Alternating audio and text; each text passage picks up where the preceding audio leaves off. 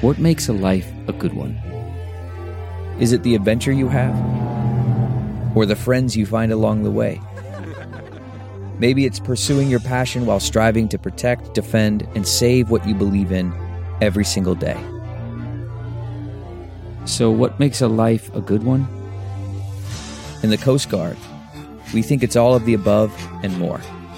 But you'll have to find out for yourself. Visit gocoastguard.com to learn more. Hey, friends, thanks so much for listening to the podcast. And we want to make sure that you know about all the other exciting ways to get more exclusive content from The Bill Press Show. We're on Patreon. Did you know that? On Patreon. So to go to Patreon, P A T R E O N dot com slash BP show to get videos that nobody else gets. All we ask is five bucks a month, and you get access to daily commentary. And every week, we put up a special interview just for our Patreon subscribers. Hey, it's a great way to support progressive media and get your hands on some fun, new, exclusive content. Thanks so much for supporting the show by going to patreon.com slash BP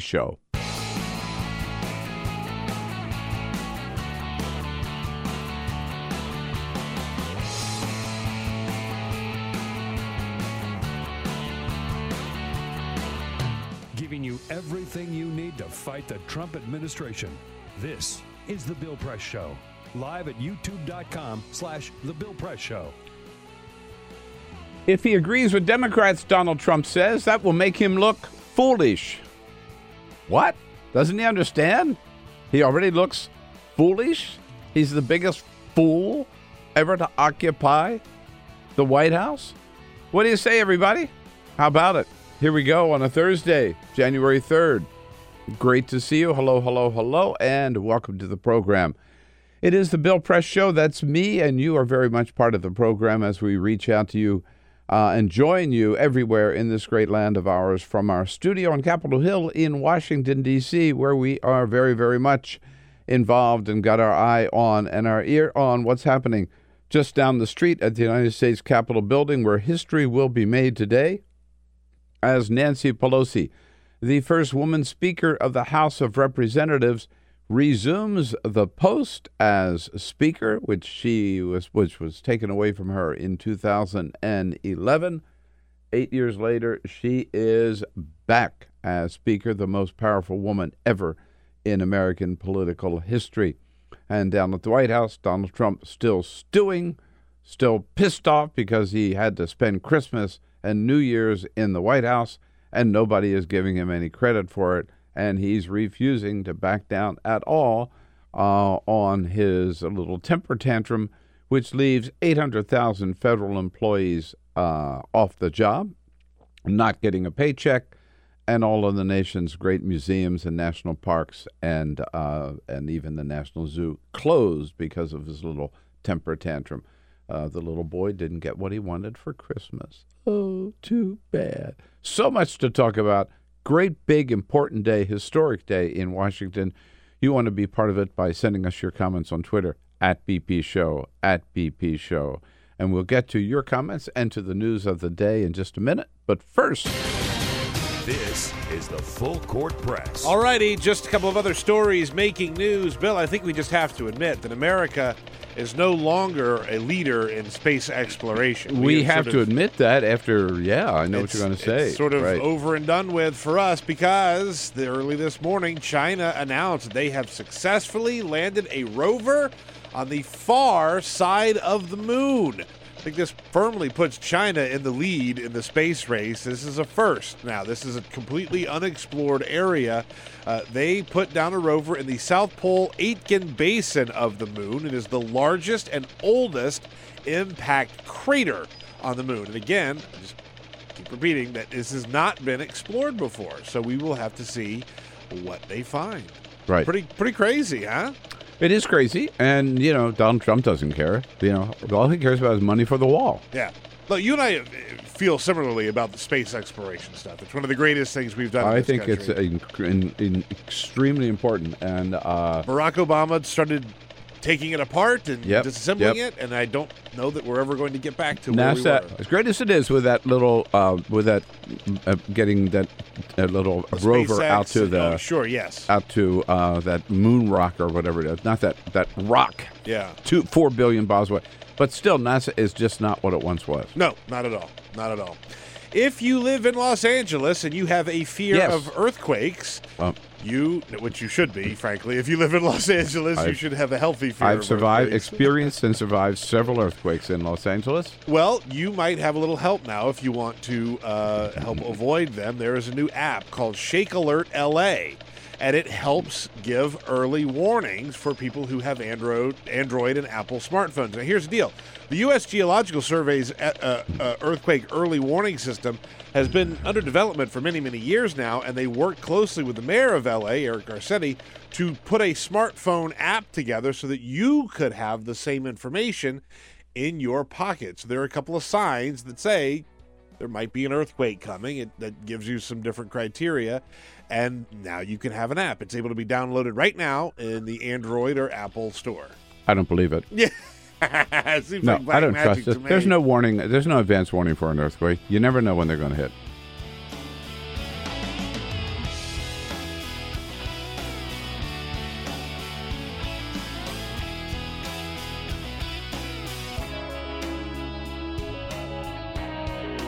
This is the Bill Press Show.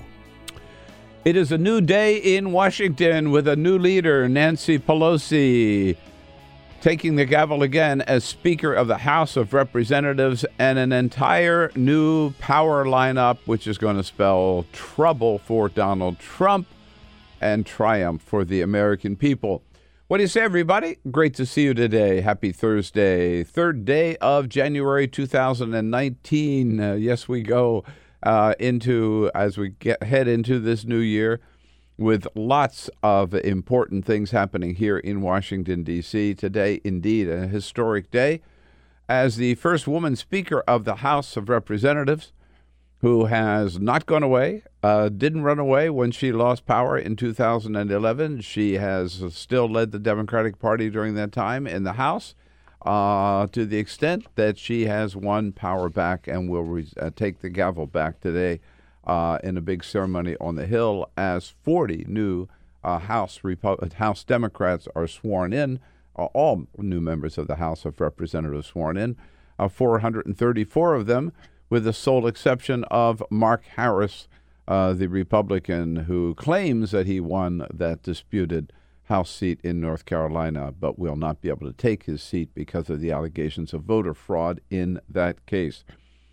And that day here of this celebratory day on Capitol Hill uh, comes one day after another disastrous day down at the White House with uh, Donald Trump holding a phony cabinet meeting, which was nothing more than a forum for him to perform in front of the cameras, and then a so-called briefing, which was uh, with congressional leaders, which again was nothing more than uh, to giving him an opportunity to say, I want my wall and I will shut down the government and continue the government shutdown until I get my physical concrete wall, which I promised.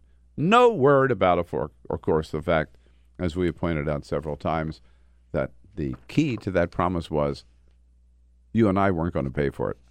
Mexico was. Yeah, he forgot all about that. And that's what we got today. Uh, lots that you will want to comment on. Get ready to send us your comments if you haven't already done so on Twitter at BP Show, at BP Show.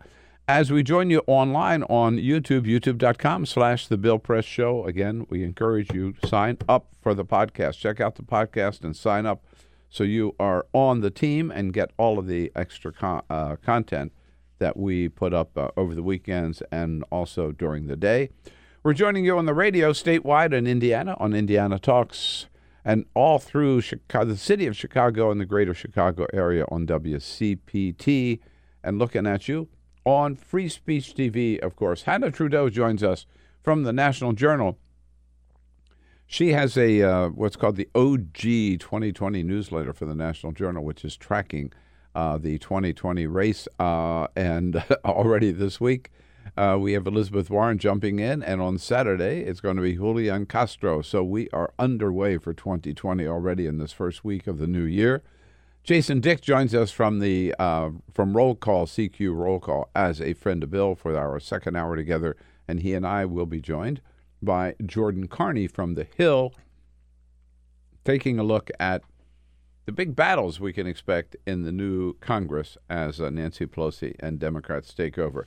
Yep, yesterday, uh, you know, they had to schedule something, so it looks like Donald Trump is working. Uh, so they scheduled a cabinet meeting. We've seen the cabinet meetings before. Remember, the very first one that Donald Trump held uh, was just a chance where he went around the table and everybody uh, in turn told how wonderful he was. That's why they held that meeting, and uh, and what a blessing it was, to quote Reince Priebus, uh, to work for such a great man. Uh, yesterday's cabinet meeting really was sort of along the same vein, except it was not on cabinet members who were telling Donald Trump how great he was. It was Donald Trump telling the American people again how great he is on many, many, many subjects. Um, interesting, I thought the the uh, Washington Post this morning on the front page they summed up yesterday's uh, cabinet meeting as a 95 minute stream of consciousness defense of his presidency and worldview filled with falsehoods, revisionist history, and self. Ag- it's hard to say that word. Aggrandizement. Self, yeah, yeah, yeah, Yeah, okay, yeah. right. Uh, that, I thought that that sort of, from what I saw, summed it up perfectly. That sums up Yeah. ninety-five percent of the interactions we see from Donald Trump. Uh, translated, a bunch of bragging and a bunch of lies. yeah, yeah, yeah. there you go. Yeah, uh, yeah, that's what it was, right?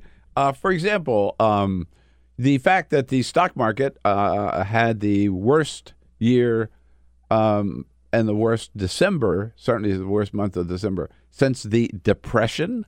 Everything down, down, down. It you know came up toward the end of the year, but what a bloody December was. People lost billions of dollars. Uh, Donald Trump concerned about that? Nah, not at all. It would have been a lot easier for me to sit back and just let it continue, but it was out of control. And our strong economy makes it even more difficult because people come up because our country is doing better by far than any other country in the world from an economic standpoint. We're the talk of the world. And we had a little glitch in the stock market last month, just- but it's still up. Yeah. I guess around Just a little glitch. Just a little glitch. Yeah. Uh huh. Would it fall 800 points in one day or something? Yeah, little glitch. There were some very bad days, and look, it got kind of buried because of the holiday. Uh, there was some very, very Right bad up stock until the market. very end. That Yeah. last week of December was brutal. Right. Yeah. And and look, we talked about this before we went on break. There's there's sort of it's sort of known as the Santa bump. It's a, the stock market towards the end of the year Usually. surges. Yeah. Right. It did not happen in 2018. Right. No, Santa took a holiday this year. uh, the president also, of course, uh, seized the opportunity to lash out at uh, Mitt Romney, incoming senator from Utah, who penned an op ed in the Washington Post yesterday. Um, pretty critical. I, you know, I heard it called scathing. I didn't think it was scathing at all. That's not Mitt Romney's style. It wasn't as scathing as that speech he gave in 2016. Okay, but it was a critical, just saying Donald Trump had not basically uh, reached, uh, grown in the office as Mitt Romney and the rest of us expected him to. Uh, But Mitt Romney, of course, ended that column by saying there are a lot of great policies that the president's Yes. put through, and I look forward to supporting. and I made it pretty clear Yeah. that he's going to be like Jeff Flake Yeah. and Bob Corker. Yes. And while he may say, no, I don't like the fact that he paid a, a porn star $130,000 not to talk about the, his affair, but still, I'll vote for everything he wants. Yeah, that's basically what we heard from Mitt Romney. Donald Trump didn't like that. He said, oh, Mitt, if, he, if only he had fought harder. If he fought really hard against President Obama, like he does against me, he would have won the election. Yeah, if he were only as good as I am, if he were only as smart as I am, he would have been president. And and he says, I just wish Mitt would be Mitt would be a team player. I don't know if he's going to become a team player. I hope he does. If he does, I think it's going to be better for him. I think people are very upset with what he did. He hasn't even gotten to office yet. That, If- the- Donald Trump is always saying, "Everybody loves me." Yeah. No, everybody loves the wall. Uh, everybody loves what I'm doing about Syria. Everybody, everybody hates what Mitt Romney said. Right? He just makes this stuff up. Uh, and of course, team player. Definition of team player for Donald Trump is you agree with everything I say and everything I do. Period. End of story. That's a team player. When you think Donald Trump, buddy, you think team player. Yeah, man. Gets along well with others. Mhm. right? Indeed, right. Let's talk about another member of his team, Jim Mattis. Jim Mattis, uh, you know, he tried to be a member of the team. It finally just got too much for Mattis. He couldn't stand it anymore. Uh, Donald Trump's uh, style uh, and um, particularly his uh, unwillingness uh, to listen to his generals about what really made sense in terms of a U.S. foreign policy or military strategy. Couldn't take it anymore. He quit. We, we read the resignation letter. It was pretty clear. He said, basically, I can't stand working with you any longer. I'm out of here. That's not the way Donald Trump sees it. As you know, President Obama fired him, and essentially so did I. No, he didn't. He just made that up out of thin no, air. he didn't. No, he did not fire James Mattis. James Mattis quit. Oh. Did, we all read the letter that James Mattis wrote. Yes. We all saw how critical he was. I mean, I don't think enough time was really spent on the Mattis letter and No. how. You dig into the Mattis letter and, and, and all the differences he had with Donald Trump. Yeah. They were on sub, substantial issues. And he really laid it out. I mean, it's this is not a typical resignation letter that you get from somebody who was happy in their job and just want to go retire. He made it clear he disagrees with Donald Trump. Right. So the uh, the phony cabinet meeting yesterday was followed by a phony uh, briefing. Uh, they called it. This was not a meeting; it was a briefing on border security issues. Again, it was just an opportunity for Donald Trump one day before the Democrats take over. Another opportunity for him to say, "I want my wall. I want my wall. I won't be happy with anything except my wall." Uh, and without the wall, of course, he is uh, vowing to continue to keep the government shut down. Uh, at that uh, cabinet meeting, he was he did he did make a comment on the shutdown. How long is it going to last? He doesn't know. Could be a long time, or it could be quickly. Could be a long time. It's it's too important a subject to walk away from. That's the clarity we're looking from That's for, right. from a uh, Yeah. president. Could be a long be time. long, and basically he's saying, I don't care. I don't care. Because he wants his wall. Now, that, let, us get together. There's a lot of talk about people saying, you know, this is just a matter of semantics. It could be a fence. It could be slats. It could be that, that, that, that. No, Donald Trump, he said it again yesterday. He wants a concrete, physical wall. We need a physical barrier. Everything else is bells and whistles. I know more about drones than anybody. I know about every form of safety that you can have. And it's all good, but it's just very minor compared to the power of a wall. By the way, I bet you could take him out on the south lawn of the White House and have a drone there, and he wouldn't know what the hell to do. with. He wouldn't know where to start. I don't think he knows how to tie his shoes. N- uh, Seriously, yeah, I know more about drones than anybody else in the world. Why does why does every sentence out of Donald Trump's mouth end up having to be bragging about how smart he is or how much he knows about everything when he knows nothing about anything? But at any rate, you hear it. He wants a f- absolute concrete physical wall. Uh, he said over the holidays that after all, Barack Obama built a 10 foot wall around his house in Washington. and so, why can't I have a wall? No, he did not. That settles it. No, he did not. I know that house. I've seen that house. No, there's no 10 foot wall around the house. Uh, about the Vatican. Oh, well, the Vatican has a wall. Yeah. You ever walk into St. Peter's? I have several times. After know. you climb the wall, of course. Of course, if, only after I Yeah. climb the wall. Right. hmm You ever gone into the Vatican Museum? I have several times. Yeah. I mean, he just makes this crap up. Uh, at any rate, uh, and he said again that yesterday his position is five billion or the government remains shut down. Chuck Schumer, meeting with reporters afterwards, pointed out that remember the Democrats have a have a plan, and they passed it or they introduced it on Monday, and they're going to vote on it today. uh, Once they're all sworn in, and the plan is to open up all the rest of the government. First of all, to reopen the government for eight out of nine agencies that have nothing to do with the border, fund them till the end of the year, basically, a little before. For the one issue uh, agency that is border related, the Department of Homeland Security, fund them for the next 30 days, but reopen them. 30 days, during which time maybe they can come to some resolution of this. What's wrong with that plan? Chuck Schumer says he put it to the president and asked him that question What's wrong with this plan? I asked him directly. I said, Mr. President, give me one good reason why you should continue your shutdown of the, of the eight cabinet departments while we are debating our differences on Homeland Security. He could not give a good answer. Yeah, because there is no good answer. Exactly. Yeah, he can't give a good answer because he doesn't know. And, and, and basically, it keeps coming back to no, I want my wall, and without it. And Donald Trump's response to Chuck Schumer was if I do that, if I agree to that, I love this. It will make me look foolish. Does he does he get it? Does he does he get how foolish he looks in front of the eyes of the entire world by not coming to some terms with this and keeping the shutdown going just because he threw this little temper tantrum again because he didn't get what he wanted for Christmas? And he had to spend Christmas and New Year's in the White House?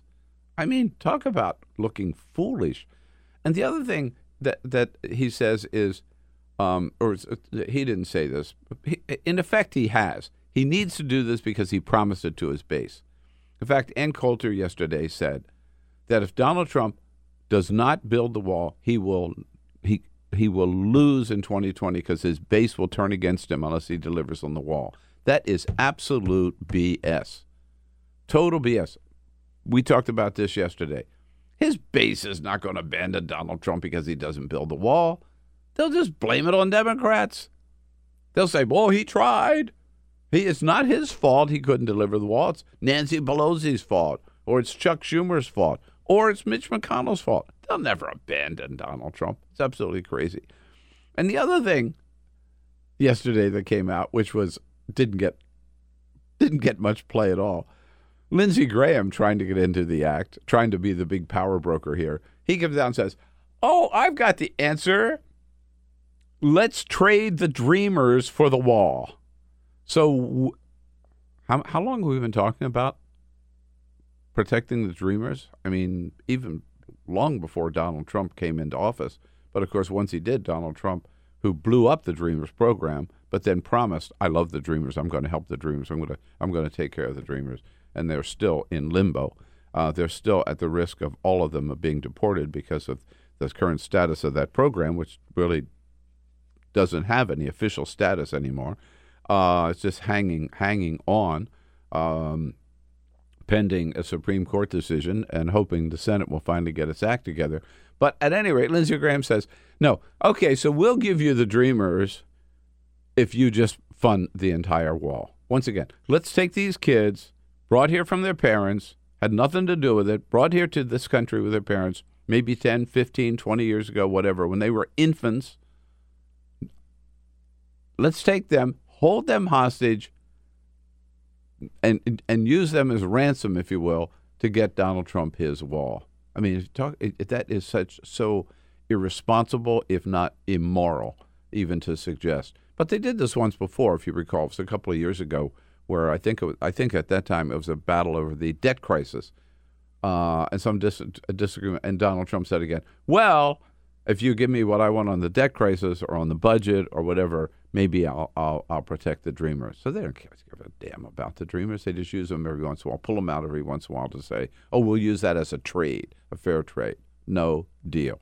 Uh, even even Republicans didn't jump on Lindsey Graham's um, uh, suggestion uh, yesterday. Uh, and Mitch McConnell, as far as Mitch McConnell goes, uh, you, are looking for any leadership uh, in the Senate, forget about it. Mitch McConnell has abdicated his position as Republican leader of the Senate and basically given it to Donald Trump. Uh, as he said yesterday, uh, this Democratic plan, the plan Democrats have put forward, by the way, which will pass the House today with a lot of Republican support as well. This plan, which in effect, already passed the Senate before that gives $1.6 billion for border security, but nothing for the wall. Mitch McConnell says, now, he says, no, this isn't a serious proposal. The legislation that House Democrats are reporting, uh, reportedly planning to introduce and be voted on tomorrow will not be a serious contribution to the negotiations that are going on between the administration and the incoming Democratic majority in the House. Uh, there, there are no negotiations going on. It's just Donald Trump saying five billion or nothing. Five billion is is, is got to be what it is. Uh, Yeah, that's not a negotiation. It's not a negotiation. But I mean, Mr. McConnell, not not serious. I, I repeat, the 1.6 billion dollar plan already passed the Senate. Bipar- overwhelming bipartisan support. Who's Mitch McConnell kidding? Now he says we're not going to we're not going to waste our time on anything that Donald Trump doesn't like. The Senate will not waste its time considering a Democratic bill which cannot pass this chamber and which the President will not sign. You know, just think about that. He's the leader of the United States Senate. Under the Constitution, he is the leader of one of the branches of the equal branch of government to the executive branch. And what he is saying is, I don't have any power. I can't do anything. I won't do anything unless the President of the United States tells me ahead of time that he will sign this piece of legislation. And unless he does that, we will not even take it up for a vote. Total abdication of any leadership position. I mean, what's the use of having that power? What's the use of having that position if you're afraid to use it for things that you believe in and things that are best for the American people? And that's the status of things today as Nancy Pelosi takes the gavel. And you know, you got to just take a minute out today to think about how significant that is. I mean, with all the Republican efforts to dismiss Nancy Pelosi as this extreme liberal from San Francisco, uh, as this woman who is in over her head and everything, she has defied them every step of the way. You got to give her credit. She was Speaker from 2007 to 2011, the first woman Speaker of the House of Representatives in history. Uh, and she lost the position in 2011 when John Boehner took over. She didn't give up. She didn't go away. She held her ground. She gradually brought the Democrats back to the point this year that they won 40 seats in the House of Representatives, took over big time. People thought Democrats might win, but maybe pick up five or six seats. No, 40 seats, overwhelming show of political moxie and power. Uh, and she will resume the position of Speaker of the House of Representatives. It's the first time in 60 years, the first time since the legendary Sam Rayburn of Texas, that a Speaker has been out of office and come back as Speaker of the House of Representatives. Really a historic moment. Uh, and uh, it just shows again that Nancy Pelosi is one tough cookie and one smart political leader. The most powerful woman ever political in the history of the United States of America. There's a good chance that uh, future members of Congress will be uh, uh, doing their work in the Nancy Pelosi building, right? Like they should absolutely name the building after Nancy Pelosi uh, once we get a look back at, at her legacy because it's remarkable. No, it really is. It's really remarkable. And and, and you know when and also I was thinking I, I think that's absolutely right. There will be a Nancy Pelosi building Got to be. here in, in Washington D.C. and there should be.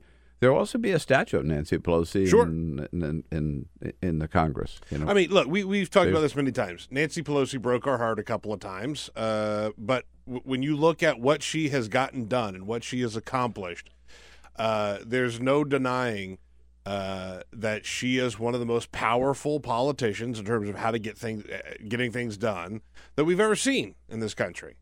And I'm glad she's on our side. no, absolutely. And and all these efforts to dismiss her again as a lightweight, right, or dismiss her as well, she's a woman, she's really not up to the job. She is she has just proven them wrong over and over and over again. And the members uh, that we talk to, both Republicans and Democrats that I've talked to, and we've had so many of them here uh, on the show, they're the first to tell you that, again, Peter, as you pointed out, they may not agree with her on every single policy decision, but they respect her and they trust her and they fear her because, you know, she is one tough leader. I just I saw an interview with her daughter, Alexandra Pelosi, who has a piece that's going to be out on, on Vice about some of the uh, outgoing members of Congress. And her quote about her mother was, She will cut your head off and you won't even know that you're bleeding. Which is All right, Alexandra. It's great. Yeah, right. Uh, but uh, you know, a longtime friend of mine, Nancy Pelosi, she and I uh, um, did a lot of work in San Francisco politics together. She was Democratic uh, state chair of California several years before uh, I became Democratic state chair of California. I've known her a long time, love her, and always respected her, and always looked up to her, and as as someone the smartest smartest political pro that that uh, I've ever met in in in my time in uh, California and American politics. And the American people are going to get to, uh, uh, but they they see that they see that clearly uh, today. And I think all these again, all these Republican efforts to demonize Nancy Pelosi and use her as the one big club or issue in their campaigns failed miserably. And I hope they just abandon that effort because, uh, or maybe they ought to keep it up because it's so unsuccessful. Uh, by the way, also 2020, we are in it already. Whether we're ready for it or not, Elizabeth Warren announcing her exploratory committee on Monday. And I got an email yesterday from um, Julian Castro, former HUD secretary, former mayor of San Antonio, Texas, who says he's got a big announcement to make this Saturday in San Antonio with his brother and with his grandmother standing alongside of him. I wonder what he's going to announce. 2020 is underway, and Hanna Trudo has been uh, on the 2020 scene for uh, the National Journal uh, for a long time. Uh, she joins us next to uh, bring us up to date on both what, what we can expect on the Democratic and the Republican side here on this uh, Thursday edition of the Bill Press Show. Good to have you with us. Give us a quick break, and we'll be right back. Take the Bill Press Show anywhere you go. Download our free podcast, search for The Bill Press Show on iTunes, and catch the highlights from every show. Thursday, January 3rd, the Bill Press Show. Here we are. Good to have you with us. We start out in Washington, D.C., in our studio on Capitol Hill, joining you everywhere in this great land of ours, online, on the radio, and on television, brought to you today by the good men and women of the United Food and Commercial Workers Union. Members of the UFCW under President Marc Perrone, a proud union family that feeds, serves, and provides for all of America's working families and all of our great grocery chains across the country. Uh, so uh, salute the members of the UFCW next time you're out uh, shopping. Uh, and we thank them for their support of the program. Their website is ufcw.org. Joining us in studio from the National Journal, uh, Hanna Trudo, uh, and uh, the providers, author of, uh, I don't know, publisher of the OG 2020 newsletter for the National Journal. Hi, Hanna. It's nice Hi, to see you. nice to see you Thank too. You. Uh, and we've been at it for a little bit, as you know, and good hearing from you, Peter. Yes, lots of comments on Twitter at BP Show, at BP Show. Let me first of all start with a poll that we ran yesterday. We talked a lot about Beto O'Rourke and will he run for president now that we're talking about 2020. Uh, will he run for president in 2020? 71% of you say yes, 29% of you say no. A couple comments on that. Uh, Koshia says, I think he should be vice president, then take a shot at the presidency. Uh, Mike Elliott says, whomever is on the Democratic Party ticket, I will vote for no matter who. It's time for us to wake up. And Mom says, uh, he will be the Democratic nominee. So we're just cutting right to it there. Yeah. On, she's ready. Sign Also, up. we've talked about the wall and the shutdown. Holly says, Holly Tooker says, uh, Trump has already broken his wall pledge. He promised that Mexico would pay for the wall. Now we Good seem to point. be past that. Uh, you know, I, I just want to point out that Donald Trump did tweet about this yesterday, and he said Mexico is going to pay for the wall, Yeah. and that part of the wall is already built. Both of those things neither of which is true. are not true. They are just not true. Uh, but if you have a comment on any topic at any time, just find us on Twitter at BP Show, at BP Show. Okay. So Hanna Trudo from National Journal, uh, author of the OG 2020 newsletter. What's OG stand for? It stands for original. It's just a- Original. original, yeah. oh, it doesn't stand for Oh God. no, it should. I think it should. The OMG newsletter. Yeah. No, oh, right. I'll run that by my editor. Yeah, give that a shot. No, I think you should because um, so I'm writing a column uh, which I do for the Chicago Tribune uh, once a week, and I'm working on it last night, and I thought I would um, start out by talking about Elizabeth Warren 2020, but she's not alone, and so I started making a list. Okay, now I came up with 32. This does not include Hillary Clinton or Oprah Winfrey Okay. or Michael Avenatti or Andrew Cuomo, all of whom have taken Okay. themselves more or less out Yep. of running, right? yes. But still, 32. Oh my gosh. That's How do we sort that out? That's a lot of names. Um, I think we can sort it out just by the people who have officially announced yet, which I think there are three. I don't know if you included um, Richard Ojeda on the list, but he's one of the three who's announced. Uh, um, John Delaney. John Delaney, and then Elizabeth Warren. I think we can put her in that I announced think so, category. Yeah, Um, so that that would probably be a good start. right. Well, let's start with uh, with Elizabeth Warren, right? An exploratory committee. We know that means she's going to run, right? Yeah. Um, and yet she is um, like the latest polls I've seen. She's behind both Bernie and Joe Biden at this point. Not, that, not that the polls are that meaningful. Yeah, yeah. early. Yeah, she's behind them. Um, I you Does know she have the resources? Does she have uh, a staff in place? Does she have money in place? Is this a serious going to be a serious? I would say yes to all effort? of those things. Um, actually, during the midterms, I think she probably more than almost anybody else, if not anybody else, has um, built the strongest apparatus um, of all of the sort of major serious contenders. Um, Bernie sort of has that in place from the previous run, and Biden has it baked in with with who he is in, in terms of his track record of being a leader. Um, but she's really been working to build her grassroots support and build um, a really strong fundraising network. And um, she's really built a lot of state by state contacts. She's hired staff in a lot of key um, battlegrounds and has um, is starting to do it more. So she just announced some key Iowa uh, Iowa hires. Um, and has has really been doing that under the radar and sort of her team. Um, we did a little bit of reporting on it throughout 2018 on and on my team at National Journal, and um, you know her team kind of pushed back along the way as we sort of noted like you just hired somebody from Hillary's team or somebody from you know ex ex former campaign um, because they didn't want to give the illusion that she was doing that and and I mean all the while that is sort of what she was preparing and we're seeing that now. And she is going to Iowa this weekend Yes, for for several events. for a four city tour. Yep. okay. Uh, clearly, again, she will not have the field to herself for very long. Yeah. Uh, in fact, uh, I want to read to you an email that I got yesterday from uh, Julian Castro. Dear Bill, uh, I will announce this weekend, I will announce my decision about running for president in 2020. I'll do this from my hometown of San Antonio, in the neighborhood where I grew up, with my grandmother, my brother, and my mother. Bill, will you join me there for this important moment? Come to the block party my family and I are hosting for our community and supporters from near and far.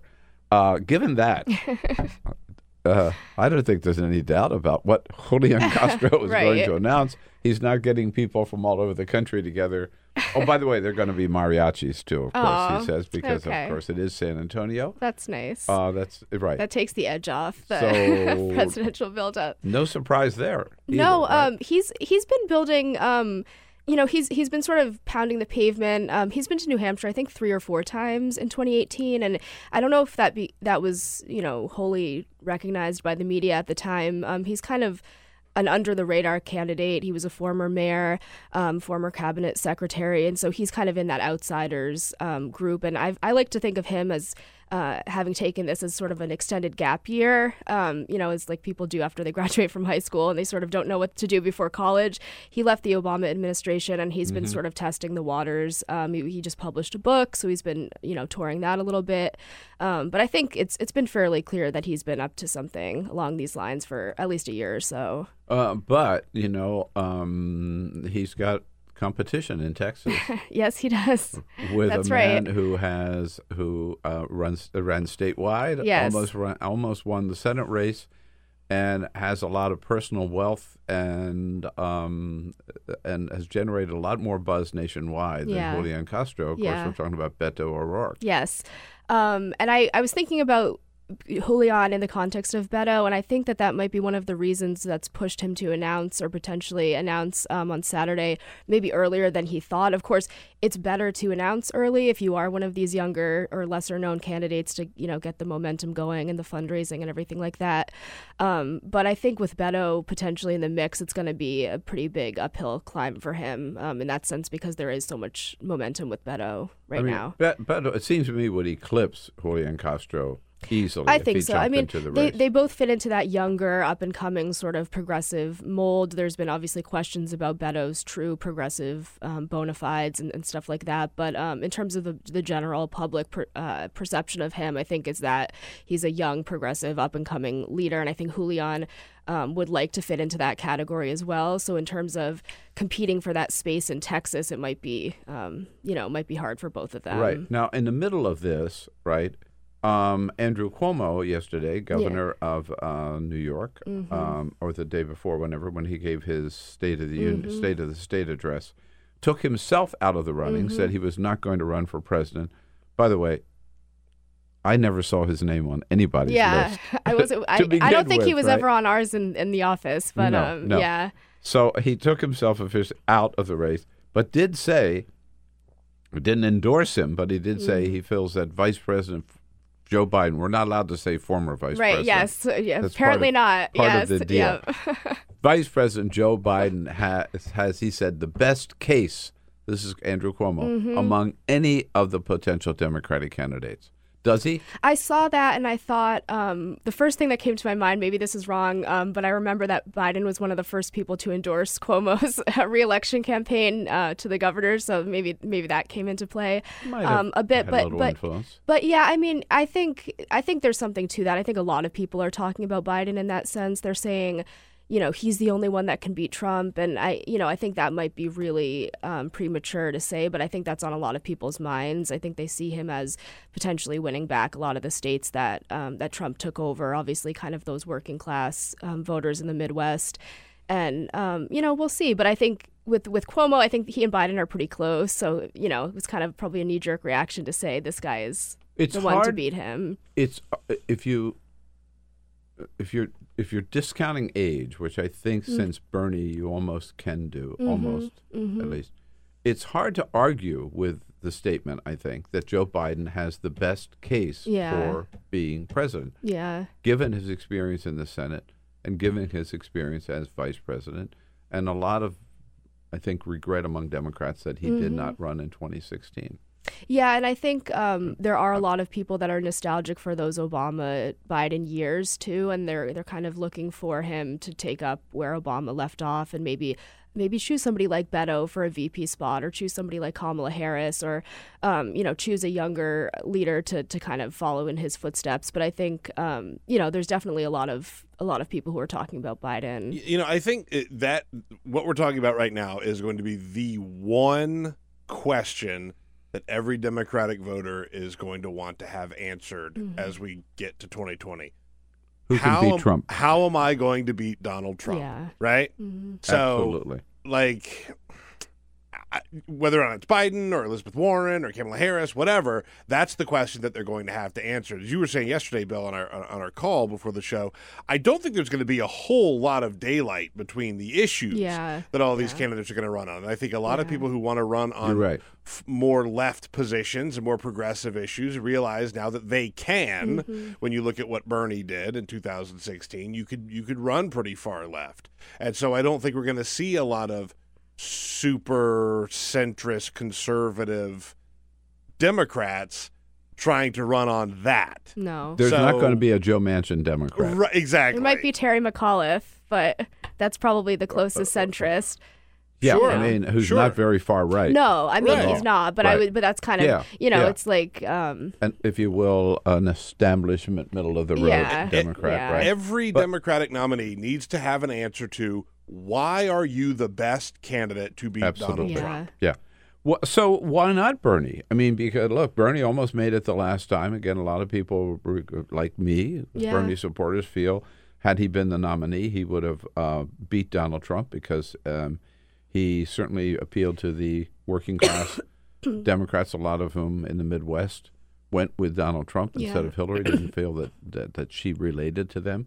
Um, and uh, Bernie raised so much money from small, two hundred thirty-eight million dollars from small contributions, got all those people out at rallies, uh, generated all that excitement, almost won the nomination. Why? Why doesn't why doesn't Bernie deserve it? I wouldn't discount Bernie. I mean, I'm I'm kind of going out on a limb to say that I know that he's had some missteps in the midterms, and he's had. Um, you know, Our Revolution, which is one of the groups that was formed after, um, you know, his presidency. that- Yeah, it, it kind of um, it had a lot of structural problems, and and that was a big part of his grassroots effort. So, um, you know, that could, could potentially be a problem for him. He had something recently in the news uh, just the other day about sexual harassment allegations that, that happened on his campaign. Um, you know, so there's there's some Let's make it clear. problems like that. I know what you're talking about. Not sexual harassment allegations against the senator. No, no, all. no, In fact, no indication that I've seen that he was he even aware. no, he wasn't, these. and he and he They said he wasn't aware They, yesterday. were, they happened um, allegedly um, uh, um, among camp, some of his Yeah. campaign workers. Yeah, right? yeah. So Which that's just so not that's unusual, I might add, in any campaign. sure, and yeah, and I've not heard, that it's right. No, no, Not no, completely. And I I've heard people talk about that um, today, I think, and yesterday, and it's it's kind of like, um, you know, it, these are sort of things that pile on with almost any campaign. And if you're, he was kind of perceived to be the front runner this time around early on, and now you know we have a lot of a lot more people potentially entering the race. But I think there's there's some things like that that might hold him down in the beginning a bit in terms of the media coverage and, and stuff like that. But um, I still look at his strong support base, and I don't think that that support has completely evaporated. I mean, I think that um, you know people might choose you know other potential candidates who run like Elizabeth Warren who might closely align with him um, but I think there's still a lot of support for him among his core base I mean is that going to be enough to win you know who knows Probably nobody not. is nobody is going to have um, a free ride this time. Right? Yeah, exactly. Nobody, nobody's going to stand aside and say they deserve it because, like, even Joe Biden, he was there, he was our vice president, right. so we're not going to dare run against him. No, it's a free for all. yeah yeah so with that kind of stuff And I even mean Elizabeth Warren, if I ca- uh, just jump in, Yeah. Elizabeth Warren in the Senate. I mean, she's not also not going to be the only senator. I No. mean, again, by my count, if you include people like Chris Murphy, who, Mm-hmm. who hasn't done as much as others, maybe you know, you got your people who are no doubt Cory Yes. Booker, Kamala Harris, Yeah. Kirsten Gillibrand, Amy Klobuchar, but then you got some others like Blumenthal and Sherrod Brown and Sherrod Brown and Chris Jeff Murphy Merkley. and Jeff Yep. Merkley. You could have yeah eight or something- ten yeah U.S. senators I know running. yeah I mean so I mean, they won't be able to do any business. They won't be able to get a quorum I- I- in the Senate. They'll all be out campaigning. but it just, I mean, it shows that, like, I think, um, just going back to Bernie, I think it's like, you know, his turn might be now for a little bit more negative coverage than somebody else might be getting. You know, Elizabeth Warren had a lot of negative coverage before, right before the midterms with the DNA test and stuff. Yeah. So it's, it's, I think it, it comes and goes. Um, one, one thing about Bernie, like Biden, is he has the name recognition. He has a lot of so people who, who like him, obviously people who don't. Um, but that's sort of a plus, uh, you know, in term going into it in terms of in, instead of somebody like Jeff Merkley, who people might not be, you know, completely familiar with. Right. Um, It is Donald Trump is what seventy one now, seventy two, I 72, I think. think. Yeah. Mhm. Um, is and Joe Biden's about the same age, I Mhm. believe. Yeah. Bernie's a little older, seventy five. I think maybe. Bernie is going to be 78 in 2020. So S- is 76, yeah. i- i- or 77. i- Is that an issue any, any longer? I I mean, it's hard to tell if it is, but I don't I don't think it is in only because people know how old they are right now and they still support them. You know, so it's like you ask anybody who they like and they'll say I like Joe Biden. They know how old he is, you know, but they still say his name. Um, same with Bernie. I think it comes back to what Peter was saying: is that what Democrats are mainly looking for is the person who can beat Donald Trump. Yeah, Trump. Doesn't yeah. matter whether they're young or old or Yeah. male or And, and- and I think you'll see a lot of Democrats sort of make deals with themselves on candidates they might not have normally supported because they feel like this candidate is best suited to beat Donald Trump. Yeah, definitely. hmm Right. And the age thing is part of it. Like, I think that, yeah, Bernie Sanders might be too old, but he might also be Trump. All right. We also have some people that uh, we keep talking about these Washington types, but let's not forget there are. You mentioned Terry McAuliffe. Uh, there's Jay Inslee, governor of Washington. Uh, John Hickenlooper, um, governor of Colorado. They're all talking about Yes. possibly running, and governors have have, have done well Yeah. running for president, both Republicans and Democrats. We also have three mayors, at least that I know of, right? Yes. Eric. Garcetti from Los Angeles, Moon Landrieu, New Orleans, and Pete Buttigieg from uh, Mm-hmm. South Bend, Yes. right? Uh, And Pete is getting pretty close, I think, to announcing something himself, or at least he's he's been really building the groundwork for quite a while. Um, and he's you know he's a good young progressive candidate. I think that the challenge for um, somebody like him or for Mitch Landrieu is that they just lack the the name recognition, and so um, while a lot like some of them have spent much of 2018 kind of canvassing the country already, they still haven't built up enough of a like on par name recognition as some of the other people. So they're starting at um, a really significant disadvantage in terms of their name ID. Um, I, I don't know if that's going to be enough time to, you know, make it up. Okay. Uh, okay. Now, I want to uh, confess that we are, um, speaking, starting with me, now guilty of committing the same sin that I've been accusing other journalists of doing, which is focusing on the Democratic side of 2020 and not mm, talking about Yeah. who might challenge Donald Trump. I think it's even maybe a more important question about Uh, well- who will challenge, if anybody will challenge Donald Trump in the Republican primary. Should- because are- if they do not, the Republican Party ceases to exist. Yeah. It seems to me this is the last chance, if there is any of the Republican Party that we once knew left, that somebody's got to stand up for that party in the 2020 Republican primary. Um, it sounds, it almost sounds like you're summoning Mitt Romney to call to an Hello, action. Mitt. well, if I were summoning somebody that I thought could win, I would not summon Mitt. Um, and yesterday, Peter, we have that quote where Mitt was asked by Jeff uh, uh, Jake Tapper, Mm-hmm. flat out. Um, well, in fact, let's listen to them both. First was, do you regret the fact that remember when Donald Trump flew out to Las Vegas Yes. and did the big endorsement of it, which was pretty embarrassing? Yes. Do you regret that? Do you regret accepting his endorsement when he sent that tweet during your Senate Oh, race? I, I, I, he was endorsing me. I wasn't endorsing Oh, him. yeah, Uh, and I haven't decided who I'm going to endorse in You- 2020. I'm going to wait and see what the alternatives are. So you're not on board because the, the, the senior senator from Utah, uh, Mike Lee, said he uh, is likely going to endorse uh, the president. I'm surprised. I think it's early to make that decision, and I want to see what the alternatives are. But I've pointed out there are places where we agree and a whole series of policy fronts. Uh, but there are places that I think uh, the president can, uh, if you will, elevate his game and, and do a better job to help bring us together as a nation. So he's going to wait and see who else might be running. How about uh, Jake Tapper? Well, are you going to run? Is there any chance that you might emerge as an alternative to President Trump and run against him for president in the primaries in 2020? No, you may have heard I ran before. I've had that experience. And by the way, I, I acknowledge the president uh, was successful, and I was not. Uh, he did something I couldn't do. He won. And, uh, and I, I recognize that and appreciate that. Uh, but, uh, but no, I'm not running again. And we'll see whether someone else does in a Republican primary or not, but uh, time will tell. Uh, so for what it's worth, he says he's not running. He could always change his mind. yeah. Um, Who else might? So two run? people that have said who that that have not said that they're not running um, are John Kasich and Jeff Flake. Um, so I I keep those two names sort of in the um, back of my mind as possible challengers because they've for the past year and a half to two years now have kind of um, tiptoed around the question of whether they will or will not challenge him. Um, I've talked to some people who know, you know, Kasich's thinking, and they sort of say he wants to do it, but he also is realistic, and he only will do it if he thinks he ha- actually has a chance. Um, so that's that's kind of where he stands, I think, on that. And Jeff Flake, I think. I- I'm not sure, you know, what his constituency would be if he does decide to challenge him, um, but I, I don't think he's completely ruled it out either.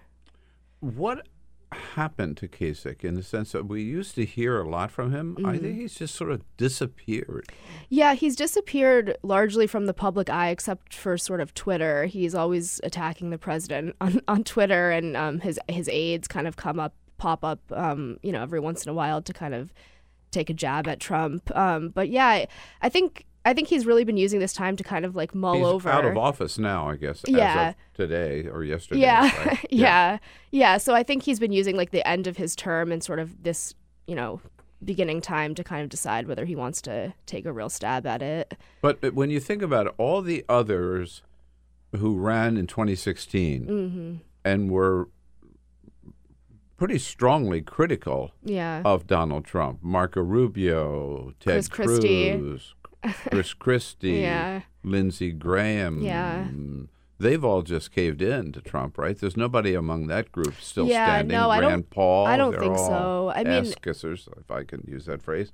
uh, now, and even Jeff Flake. I mean, when you look at Jeff Flake, yeah, he said some critical things about Donald Trump, but he voted for Yeah. everything he wanted. Yeah, and I think with like the, with the Supreme Court, you know, vote for Yeah. Kavanaugh, I think that that kind of sealed where he stood in terms of Trump, and um, you know that angered a lot of people, and maybe some people that would have potentially voted for him in a pri- in a primary challenge to Trump were sort of turned off by that. Um, so I I'm not sure, you know, what his next move will be, or if there, there will be an appetite for somebody like him. I think Kasich. Um, same same kind of line of thinking with him. He, Well- he he ran against Trump last time, and we saw how he did. All so right. So we're calling on one brave Republican to stand up and challenge Donald Trump in the Republican primary, and that'll make your job even more interesting. Hanna Trudo, thanks so much for coming in. Thank you. NationalJournal.com and Jason This Dick joins us next. The Bill Press Show.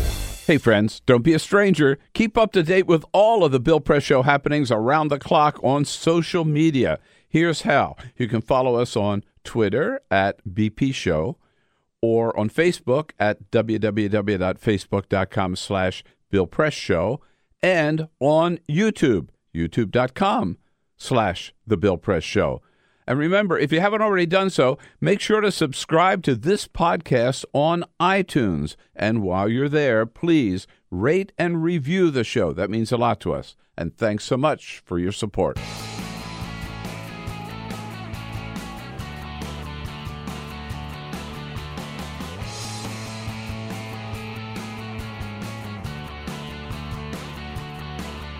Giving you everything you need to fight the Trump administration. This is The Bill Press Show. Live at youtube.com slash The Bill Press Show. If I go along with Democrats on the wall, I'll look foolish, said Donald Trump yesterday. Poor guy. Doesn't he understand? He already looks foolish. Maybe the biggest fool ever to occupy the Oval Office. Hello, everybody. Here we go on a Thursday, January 3rd, 2019. Yeah, we are rolling into the new year with a lot going on and a big historic day in Washington today where Democrats take over control of the Congress and Nancy Pelosi will be sworn in yet again, a second time, as Speaker of the House of Representatives, the first woman to hold that post, and the first person to get the speakership back after losing it in some 60 years. Now we have Sam Rayburn and Nancy Pelosi side by side in the history books. Uh, man, it's, uh, this is the, this is the kind of stuff that Jason Dick from the National Journal. I mean, whoa, National Journal. I'm sorry, from CQ Roll Call. Previously of National Hanna Journal. Trudo was National Journal. Previously of National Journal. It keeps him busy and happy. And uh, hello, Jason. It's good to see you. It's great to be here, Bill. Happy New Year. Happy New Year to you. Yeah, this year is starting off with a bang, isn't it? I It- mean, it is. And- not and to it's- mention the shutdown. Not, right? Yeah, the partial shutdown. Uh, we're t- uh, talking to Peter Ogburn. Even even the Confederate national sites are shut down. That's true. Uh, I was just down in, South Charleston. Carolina. I was going to take some friends to Fort Sumter. We couldn't go. It's closed. Part of the shutdown. Oh, I thought it just affected the northern states. No. no. I thought it was just No. the, poop was overflowing in just the northern Yeah, uh, right. territories, Yeah, Right. and, and, and Yosemite. That ought to that ought to really piss them off, right? Yeah, Donald yeah, Trump's face. So to speak. Oh yeah, Absolutely. no. Okay, so you can see we got lots to talk about uh, in this hour. Jason here, as a friend of Bill, will be joined by Jordain Carney from the Hill uh, a little bit uh, later for the second half hour. Uh, and we'll jump right into it with your comments coming on Twitter at BP Show. But first, here he is, the Full Ogburn. Press. Yes, indeed. Just a couple of other stories making news. Let's say you're on the road and you want to get something to eat. You're hungry, but you're a vegetarian. It's awfully hard to find options out there. Carl's Jr. is about to make it a lot easier. Right now, you can go to Carl's Jr. and you can order a Beyond Famous Star burger. It costs $6.29, and it is a vegetarian burger made with the Beyond Meat patties. You- You've seen these Beyond Meat patties. They are vegan patties. And mention, I just want to mention, I did say vegetarian, not vegan for the burger because it has American cheese on it. You could get it without that to make it a Is, vegan. is that really dairy though? Even American cheese? That's not real actual dairy, but technically it is not vegan. Uh, Ethan Brown is the CEO of Beyond Meat, and he talks about why this might be appealing to some people. Fast food really isn't about salads, it's about burgers and fries. And so, what if we can create a burger that's really healthy? And so people can have the benefits of plant based eating, but have it in the format of a delicious, satiating meat burger. There you go. So if you go to any of Carl's Jr.'s 1,000 locations around the country, $6.29 gets you a vegetarian burger. Do they have those at Five Guys? Not yet. Ju- Just think fast food will now make vegetarianism a homogenized part of the culture. yeah, yeah, there you go. Uh, how about this? The Hong Kong based airline Cathay Pacific made a small ticketing error, just a tiny ticketing Uh-oh. error. They were selling tickets between Vietnam and New York. They normally sell for $16,000 for $675. Snap them up. Several Yeah. people snapped them up. And norm this has happened before with airlines Yeah. and they said, oops, we made a goof. You're going to have to rebook this flight. They actually said, you know what? We're going to honor No these kidding. flights. We're going to let you fly. Sixteen thousand must have been first class. First class. It was first class. Yeah. These are first class tickets. These Yeah. were the first class tickets. So they were selling now first class tickets for six hundred seventy five dollars instead of sixteen gur. A little bit of a savings there. Yeah, well, good for the airline for saying it was our fault. So yeah, they you said know, we screwed up. It was a glitch. We we we want to honor those tickets. Damn, I missed that one.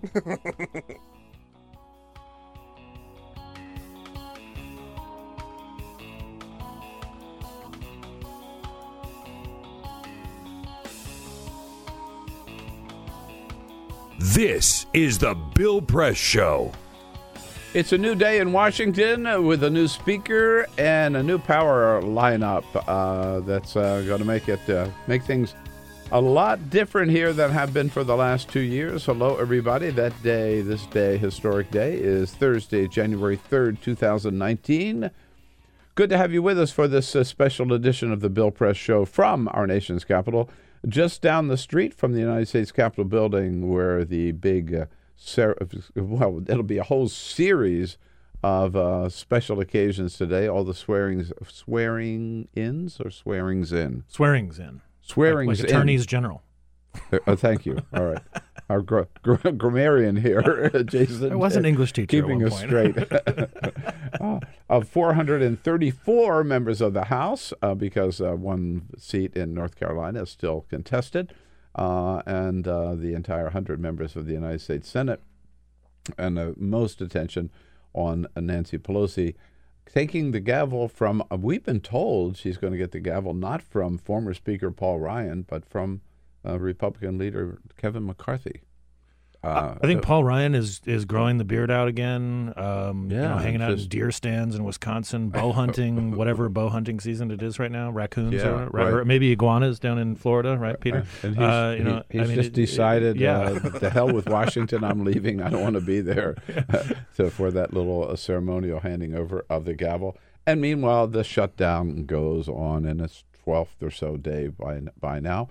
Uh, joining us uh, to um, comment on all of the above, Jason Dick uh, from the CQ Roll Call, Deputy Editor of CQ Roll Call. Jason, good to see you. Happy New Year. Happy New Year. I just want to point out really quickly before we get crack-a-lacking on this. Uh, Yeah. I, I gave out Jason's book Under the Dome as Christmas gifts this year. Beautiful book. Yeah, very very Noted. cool book. Very very Yeah. cool book. I sold On them out our at Politics coffee and table. Prose. They're out. They're, I, I got the last of them. Is that right? Yeah. Politics always, and Prose? I've always wanted to be a sellout.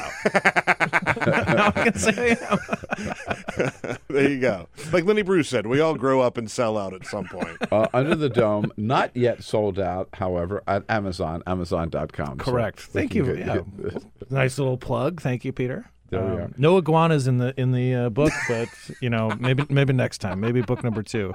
So, uh, big cabinet meeting yesterday uh, at the White House, which it was sort of like uh, a forum for Donald Trump to perform for the cameras yet Well, again. I mean, yeah. I just to say, and sitting to his left is the acting defense secretary, Patrick Shanahan, Mm-hmm. uh, who joins the acting head of this, the acting head of that. Is there anybody who's really got the job? This, I think yeah, there's a few. I think about half the cabinet has been confirmed by the Senate at this point, uh, or you know, I mean, there's there's a, there's a few more than that. But it, but people have we have um, an acting chief of staff. acting chief of staff who is the confirmed, you know, head of the Office of Management and Budget, but also the he was the previously the acting head of the Consumer Financial Protection Bureau.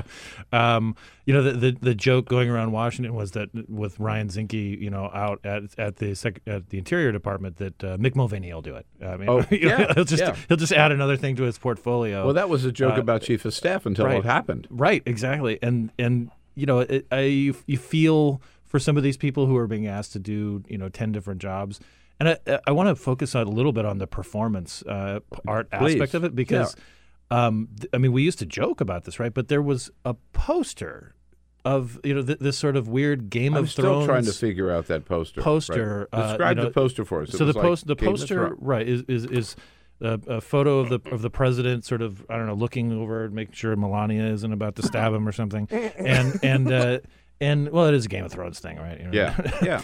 um, and and it's it is in the Game of Thrones font. It's just him, um, and and he's kind of looking to the side, and it's got the miss, you know, I guess of the wall or whatever, uh, and and it says sanctions are coming. You know, a play on the the term winter is coming for.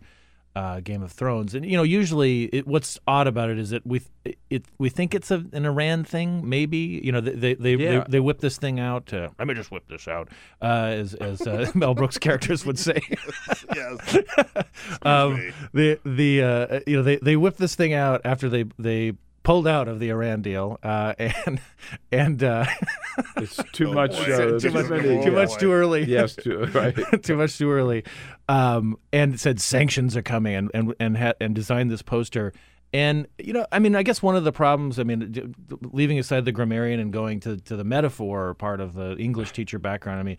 Uh, usually, when they say winter is coming in Game of Thrones, it's not a good thing. I mean, that, Oh. that means that the Deep Freeze and the White Walkers and, and basically hell on earth is about to be unleashed. War. It's not a good thing. It's it's rarely a positive thing to say winter is coming. Also, there is a uh, wall in the series, Right. Game of Thrones, and um, it didn't work out very well. No, it does not work For It- our it- heroes. It, it doesn't really work. So, but the other th- great thing is that this poster was just there in the cabinet meeting, and nobody really talked No. about it. Oh, I mean, oh, it, it's. yeah. I mean, it's, it was kind of like was an emperor has no clothes thing, but, But an was emperor has a weird poster. It was in know? front of him on the Right, table. right? Yeah. Um, I thought it was Photoshop. I saw it on, on Twitter yesterday. I, honest to God, I thought it was Photoshop. It was until it wasn't until this morning that I realized, oh, that was a real thing that happened. That was a real thing. Somebody thought, I don't know, Stephen Miller or somebody like that thought, like, let's put this poster, which has strange, like, metaphorical content in it, just in front of the president, and then we'll have all these guys say that he's awesome. And, Right. and then we'll undercut Pence and in the negotiations over the wall. like at one point, you know, Trump, you know, Pen- Pence was saying like, well, you know, we want this much money, and and and Trump immediately said, no, it's got to be more. It's national Yeah. security, and it was just this this weird. I mean, like watching it. At one point, he he he talked about the defense secretary and how he's better looking than Tom Cruise. I mean, it's just like it was just weird. I mean, it was it just keeps keeps on getting like more strange. Uh, I thought Anne Gearan sort of summed up the meeting yesterday, front page of Washington Post, where she says, It quickly became, this is the cabinet meeting, it quickly became a 95 minute stream of consciousness defense of his presidency and worldview, filled with falsehoods, revisionist history, and self aggrandizement. I mean, there it is. That was it. And he said some crazy things like when he talked about uh, former Defense Secretary James Mattis. As you know, President Obama fired him, and essentially so did I. Essentially. Essentially, he fired James Mattis. Uh, we all read the letter. We all read James Mattis's letter of resignation, which was pretty clear that he said basically, "I can't stand it anymore. I'm out." Right? Al- Also, Trump rarely fires anybody directly. I mean, like the, the Apprentice, you know, was was as close Yeah, as he got. yeah, I mean, yeah. it, he he just basically tweets out that people are gone. But it, as you're right, you're right. In in the case of Mattis, you know the, the you know the stuff with Syria, the abruptness with which he announced his withdrawal from Syria, you know, that was enough for Mattis, and and you know he'll he he penned something quite literally for the history books. It looks like. I mean, he he, he wants this. He wanted that recorded and. In for posterity, and I'm guessing that it will be. What didn't get uh, much attention is that Trump followed that up by actually saying, the Washington Post reports, this, I think I would have been a good general. This is a guy who got If five, not for the bone spurs. if not for the bone spurs, right?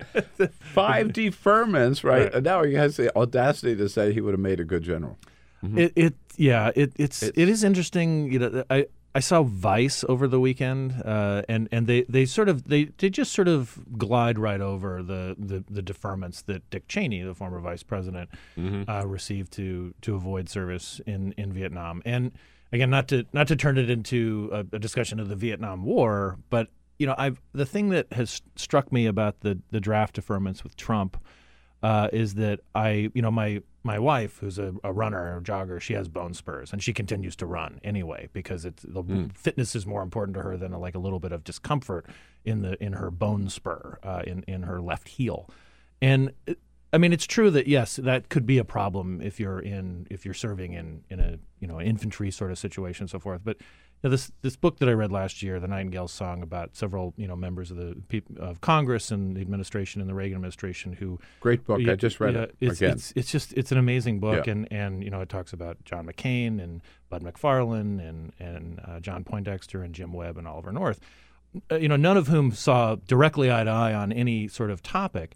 One of the things that struck me immensely about this, particularly in, in the context of the current commander in chief and some of the other people who avoided service in, in Vietnam by getting deferments over, you know, what have you, but certainly health, is that Jim Webb and Oliver North, who hated each other in real life and on a policy basis and a political basis, both of them, it struck me that they lied repeatedly about the extent of the of grievous injuries to themselves, so they could hmm. stay in combat. yeah. So that Right. and it, when they were already there too, after having having suffered, you know, injuries in a combat zone, they lied about the extent to, to how grievously injured they were, so they could stay there.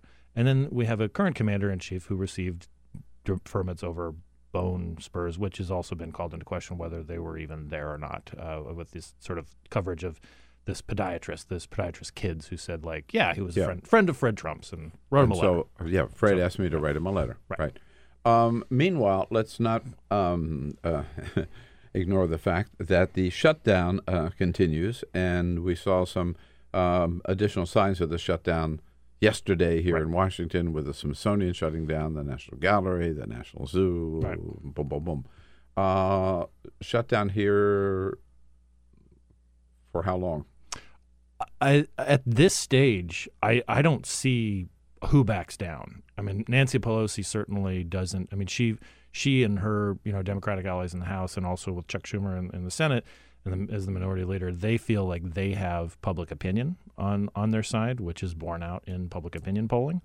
and they they feel that this is the right thing to do also, and that they have they they had a deal before the the shutdown started, and they and they're saying that's what it is. Now it is a stalemate. By the way, it was a deal that passed the Senate. Right. Uh, the Senate actually bipartisan Mhm. agreed to the deal. Uh, Paul Ryan at the time said, "We'll go along with Yep. this, right?" And the White House. That was the last briefing that I was at in t- 2018. Uh, the White House said, "Yeah, we'll find some money somewhere else for Right. the wall, so we'll we'll sign this." Right. And basically, that that was the last day that I was here for Right. the show in 2018. Mhm. Everybody said, "Okay, we avoided the shutdown." Right. Yeah, and then And- Mark, and- Mark Meadows intervenes with Donald Trump. He changes his Right. mind, and we've got the shutdown. So, do they have an end game? I mean, It uh, an doesn't- exit strategy? It doesn't seem like it. Doesn't you know, I mean, like it, it really, it really doesn't look like it. So this could be a long time. Now, I, th- I think that at a certain point, the you know we're going to start getting stories about people missing their mortgage payments, and and you know more, more than just the inconvenience of somebody's vacation gets screwed up. You know because Because they, they, can't went go to, the Natural yeah. History Museum or or Fort Sumter. or Fort Sumter. right, right. Still Uh, upset yeah, about that. uh, uh, but but you know, th- there's a difference between you know having to deal with some trash on the National Mall and somebody losing their Right. house. Yeah. and that will that that will spread out over you know the the country too, and it's not just going to Yeah. affect a bunch of Oh, no. Democrats in Fairfax County, uh, you know, Virginia, where you know there's a preponderance of, of federal workers, and at that point, you know, Trump has this. He does his superpower is redefining reality. Uh, and and he you know he usually finds some way to sort of eke out a win or say something as a win, and in this case, I mean, if they were to if if they were to go ahead with the what Nancy Pelosi wants to vote on today after shortly after she's sworn in, um, it would it would include 1.3 billion dollars for you know a, a wall, a fence, whatever, steel artistic steel slats, whatever they want to call it. Um, at this point, and they could they my guess is they could say like. This is what we're going to do. We're going to go down to Arizona in this one particular area where we got a lot of border crossings and a lot Trump, of Trump yeah, could and- find a way right. to declare it a victory that I won. But it doesn't seem But- like they're there yet. And there's and and the unfortunate thing is that I think that there's going to have to be a lot of pain inflicted on fairly innocent people uh, before there's some movement. Right. Uh, Chuck Schumer made that point yesterday that with Donald Trump, it seems like uh, what he's saying is, uh, I get, it, it's either I get everything I want or I'm just going to hurt people. Right. Uh, and uh, he was telling reporters that yesterday. Yeah. Here's Schumer. We hope that they will not use the American people, the millions who depend on these eight departments, and the workers who are either not working or not getting paid as hostages to have a temper tantrum, pound the table, and say it's our way or we hurt all these people. Right. And, you know, the Democratic plan, as you uh, uh, alluded there to, is that they, they divide. There are nine agencies. Okay, Right. we'll take eight of them that have nothing to do with border security, Right. and we'll reopen them to the end of the year, roughly. Right. And this one that does have to do with border security, Department of Homeland Security, we'll reopen that, but for 30 days. Right. So we can negotiate, have 30 days to negotiate it. Right. right. You know, that's a pretty reasonable plan, I think, right? And You- the, one would think. one would think. Uh, now, especially because border patrol agents are among the people who are not being paid right now, along with the Secret Service and the Coast Guard and all the people who actually do secure protection for the people but they have people. to work Right. because they're essential, but they, Right. they're not getting paid. All right. Right. Now, Trump's response to that is, and some of his supporters, like Ann Coulter, who said yesterday, no, he has to have the wall because of his base. And if he doesn't build the wall, he will not get reelected in 2020. So my question to you is seriously, Donald Trump's base is going to abandon him because he doesn't get to build this damn wall? By the way, which of course Mexico was going to pay right, for. Right. I mean, I, I, I have I have my doubts. I mean, I'm not a political strategist like Ann Coulter is, uh, but Oh, but, yeah. but it, it's hard to see. Again, it, it, it is really difficult for me to see the base abandoning him over anything. I mean, he he's the one who said he could shoot somebody on Fifth Avenue Exactly. and and not lose any support. So what's what's the Right. big deal on on on reappropriating some you know leftover money in the Homeland Security Department to you know build up the fence again or something like that? I mean, I, I and also you lose that as a as a cudgel right? I mean, you, you can you it, it- politically. I mean, if I, if I'm one of the president's political advisors, I'm saying like, take half a loaf, you know, go on the road and say. If we had a Republican House, Exactly. If we had more Republican senators, then we could hit them over the head. You know, we, we could we could get this. I mean, like like live to fight another day. That's that's the lesson of Nancy Pelosi and her own political career Sure, is sure. that you you cut a deal, you declare victory, and you keep moving towards other yeah. victories. Yeah, I didn't get my wall, but it's not my fault. It's Nancy Pelosi's fault. It's Chuck Schumer's fault, or it's Mitch McConnell's fault, or something. What I didn't, but I did everything I could. Plus, added to that, of who who just indicated to me, I think he's. I don't think he has already betrayed his base by making taxpayers pay for it, not Mexico. Right. Part of the promise was I'm going to build the wall, and Mexico's Mexico going to pay- for it. That was they were one and the same. Right. As we remember from those rallies in 2016. Right. And Mexico So- kind of said, no. no thanks. no gracias on, Right. on that. Yeah. So even politically, I mean, the idea that this, this is absolutely essential for Donald Trump's Well, and, and this future, I think idea that insane. yeah, the, the, the, the people who are you know sort of making up the, the base rallies and so forth are, are kind of they, they have their little you know sheets where they're going to check off. Say like, well, he Oh, was yeah. he was good for me on on uh, you know taxes, but I don't know about the wall thing, and you know I'm glad he got tough on China. Uh, but it disturbs me a little bit about Syria. You know, I, I kind of like Mattis, but I mean, there's no checklist like that. Nobody, I mean, nobody is is you know, he has engendered he's he's produced a base of support that really doesn't have a lot to do with people saying like by golly yes that's a good policy and I disagree with Mitt Romney on it. No, they're they're they're like this is my guy. He gets me. Yeah. And and he, and again he can just redefine it. So I want to ask you about Syria.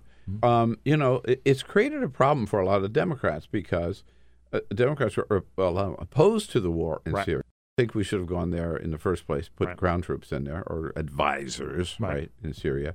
So Donald Trump pulls them out, and now Democrats are mixed. Uh, Right. hmm, well, this is what we've been suggesting, and he did it. So do we have to give Donald Trump credit for doing it? Uh, so, or is it maybe the way he did it? Uh, it it seems to be they they can get around this discomfort that you describe uh, by by saying, well, the way he did it is is is wrong, and they'll be backed up by several Republicans, you know, including Republicans who are very close to the president, like Lindsey Graham, say that this well, is, yeah, this but is Lindsey not, had yeah. lunch with Donald Trump, Right. and now he's changed his He- mind. he's in a good mood now, he's in a good mood. now. Yeah, feels better about it. Mm. Yeah. Um, Give but him a burger. You can get anything you want. Out of Lindsey. burger and a diet coke, you know, not not a vegan one though, Not a right? vegan No, burger. uh-uh. not for Lindsey Graham. Mm. No, He's sir. from South Carolina. No, sir. We eat real meat here.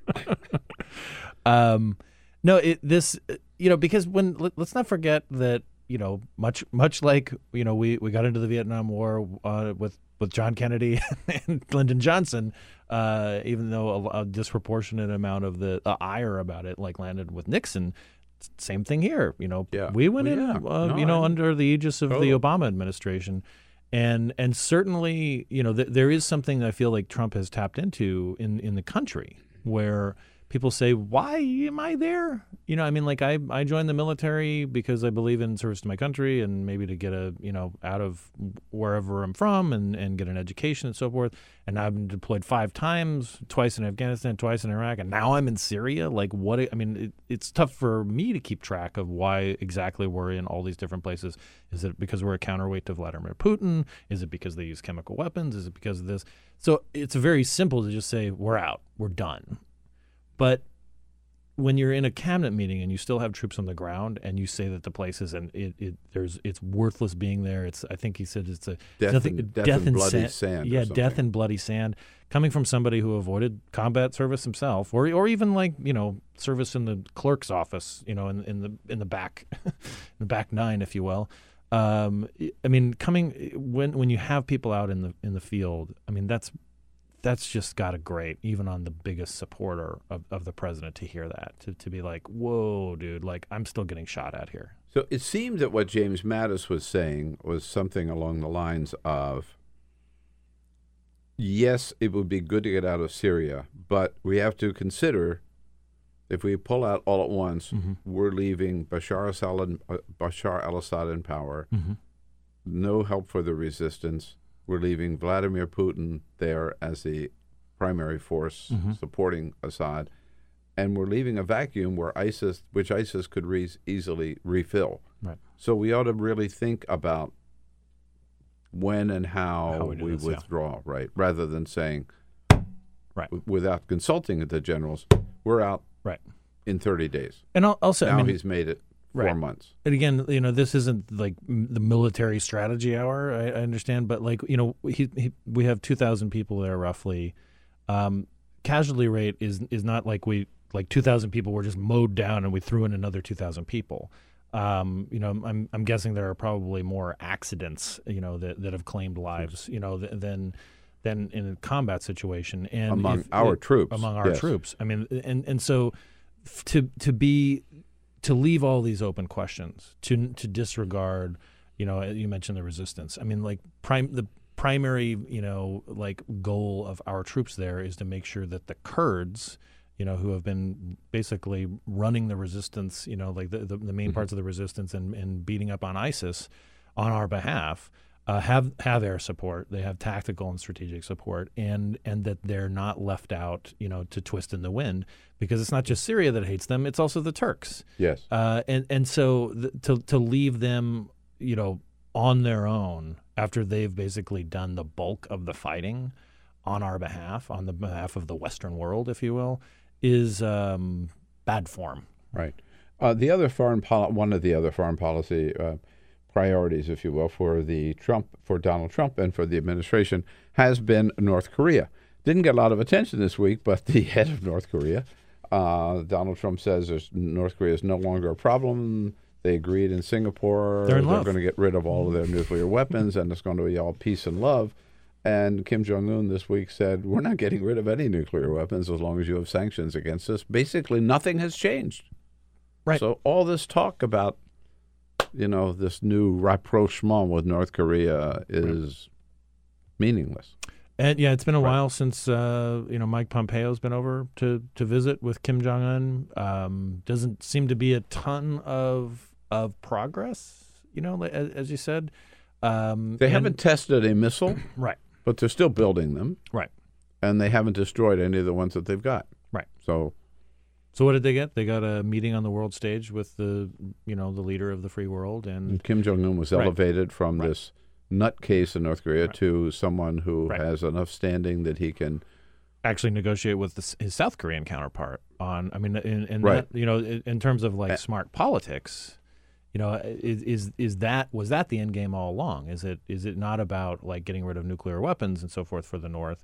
Is it about you know getting a legitimacy enough that they're able to talk about eventual reunification or you know or some sort of rapprochement between the North and the South? And, and not not even about the United States because Well, those talks seem to be heading you know right along. It seems to me, in terms of who won that contest, hands down, it's Kim Jong Un, who again emerged with legitimacy, Mm-hmm. credibility, stature, which is something they have always wanted. Right.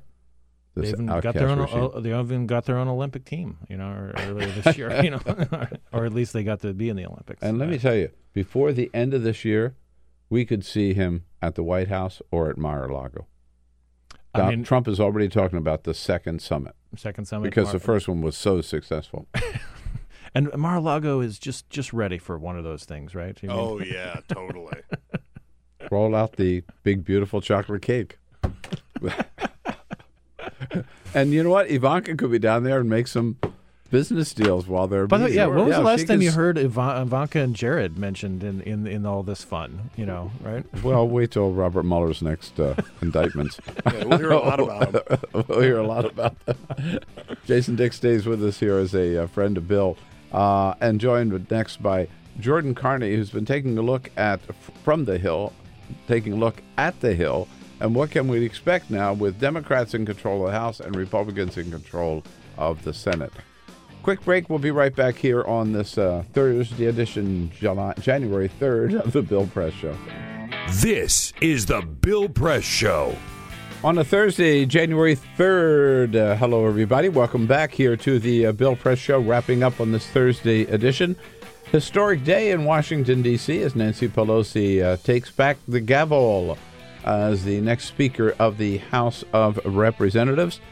And we're brought to you today by the United Steelworkers and their international president, the one and only Leo Gerard. The United Steelworkers, North America's largest industrial union, representing over 1.2 million uh, active and retired members. We salute them, thank them for their support of the program. Jason Dick here from Roll CQ Roll Call as a friend of Bill for the entire hour. Jason, always good to have you here. And uh, we are joined uh, now by Jordain Carney from The Hill, who covers The Hill for The Hill. Lots hey, of Jordain. hills. Thanks for having me on. Hey, great to see you. Um, you know, I don't know why, but uh, just during the break, I was taking a look at Huffington Post here. I, I, it, it- we all it can't be all serious business here, right? For some reason, they God have this forbid. article up about unusual wedding vows. And these are people who've officiated at weddings that told about the most unusual things they've heard. Like this one rabbi says, I asked the groom, Do you take Nancy to be your wife, and do you promise to love, honor, and cherish her throughout life? He paused for a moment, and the groom said, Can I get back to you? Don't- Don't you think at that moment, if you were the bride to be, you would just walk out of the synagogue?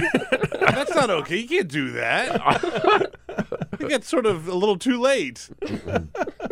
It's kind of like how the American public feels about the 2016 election. Right. Oh, is that how it works? oh, Can I get back to you on this? All right. Now, there was a certain animal mentioned earlier in the program, so I will just uh, uh, remind you of that. And, and how about this one?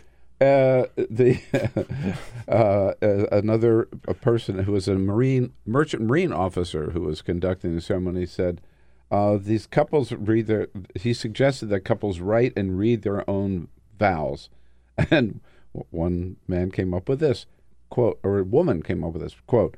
I promise to always love you, even if you grow old and begin to look like an iguana. I will still Oh love my you. God. That's amazing. Boy, that's true love. Add it to the iguana file, Peter. Yes, yes, yes. All iguana content all the time. Oh my god.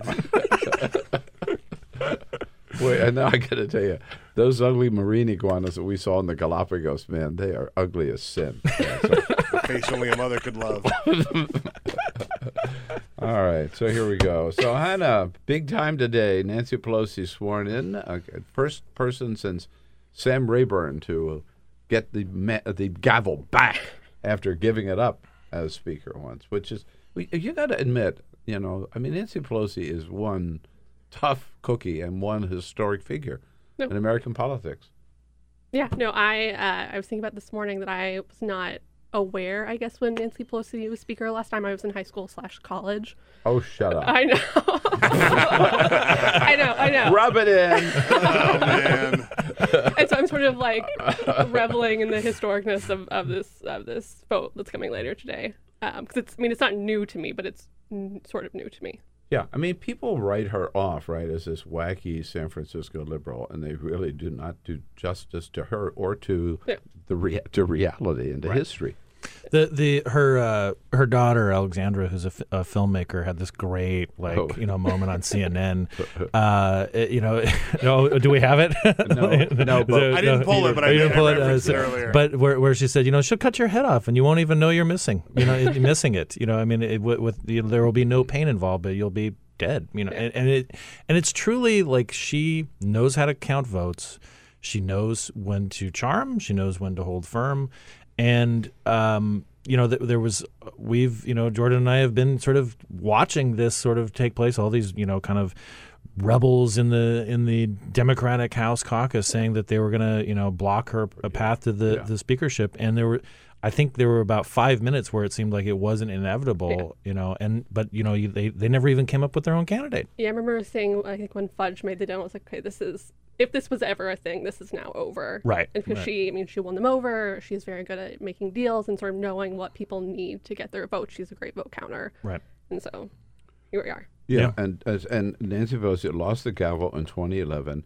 As I said several times this morning, she didn't walk away. Right?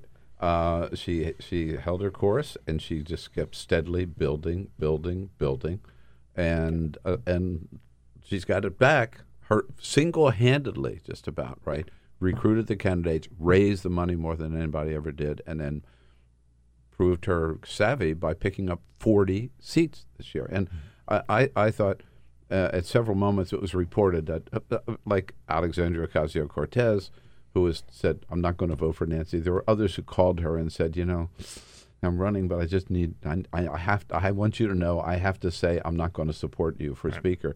And Nancy said, just go win, right? That that doesn't make a big. Just go win. That's the most important thing. Right. If it's another Democratic seat, you know, showed, you know, a lot of Right. leadership and moxie and And and also, the, I mean, the Republicans, you know, from Trump on down, made her an issue in this midterm election. yeah. How did that work? Uh, it did not make any difference in the House, uh, in, in contest for the House, and um, you know the the it, it's hard to imagine, you know, like what a, an alternative scenario now, which I think is sort of a, a, a kind of a, tribute to her and her power, is that she she has lined up her own power structure, and at the same time, she's kind of grooming what could conceivably be the successors. You know, people Right. like Ben Ray Lujan, who who ran the campaign and Hakeem arm Jeffries. and Hakeem Jeffries and these people there, and you see them on television more, and they're filling up the ranks. So the people who have been criticizing her the hardest have no positions of power necessarily,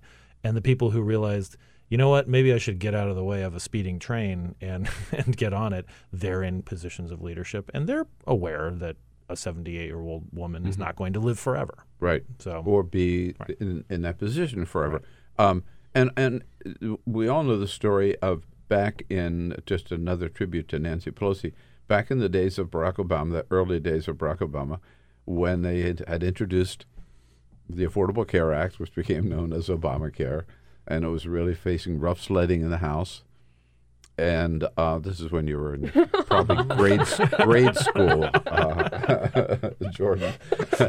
uh, and Rahm Emanuel, uh, the then chief of staff, said, "Oh, let's just drop this puppy, right? This this hot potato," and almost convinced Barack Obama to just drop the whole thing. And Nancy Pelosi, Speaker, said, "Over my dead body, right. this is a good bill. This is the right thing. This we need this, and we're going to get it passed. And you're not going to drop it." And she held her own, and Obama went along with her, and we've got the Affordable Care Act. Right. Wouldn't be w- w- there without her. But it's not going to be smooth sledding. Jordain, you have uh, outlined some of the five battles, major battles that you see looming uh, between Republicans and Democrats, or among Democrats. I mean, between Republicans and Democrats, between Trump and Republicans, between Trump and basically lots of fighting between everyone. Yeah, yeah. Plenty to go around. Winter is coming. Yeah, there you go. Uh, tell us about a couple. Yeah, so uh, there's the first one, which we I think we're all aware of because it's currently happening, known as the partial government shutdown, uh, and how in the world we get out of this and when we get out of this. Um, second one, which is more of a maybe a Republican Trump fight and a little bit of a Senate Democrat Trump fight are nominations. Um, the Senate's going to be eating up a lot of time during sort of this first entry to the 116th Congress, trying to confirm Trump's nominees. And you've got some concerns uh, from Republicans about who replaces Jim Mattis over at the Pentagon. Uh, there's Trump's trade deal, which, uh, yeah, yeah. Uh, yeah, the Mexican trade, the new. Yeah, it's NAFTA 2.0. That's what we want to call it. Um, You've got concerns from Republicans. You've got concerns from Democrats. Who knows if that thing can actually pass Congress? Uh, you have got to raise the debt ceiling. Uh, probably like midsummer is when it will um, come to a head. And that's always sort of been an issue with Republicans in the House. Uh, it'll be interesting to see how Democrats change that. They're going to bring back the Gephardt rule over in the House. Um, and then I don't remember what my fifth one was. Uh, you have a story. Okay, uh, I've got the story here. Yeah. I'll give you give it to you. But let, let's go back uh, to the um, uh, to the government shutdown. Jason and I were talking about that Yeah. uh, a, a little bit uh, earlier. Um, and the thing that strikes me about it is Mitch McConnell's position in this.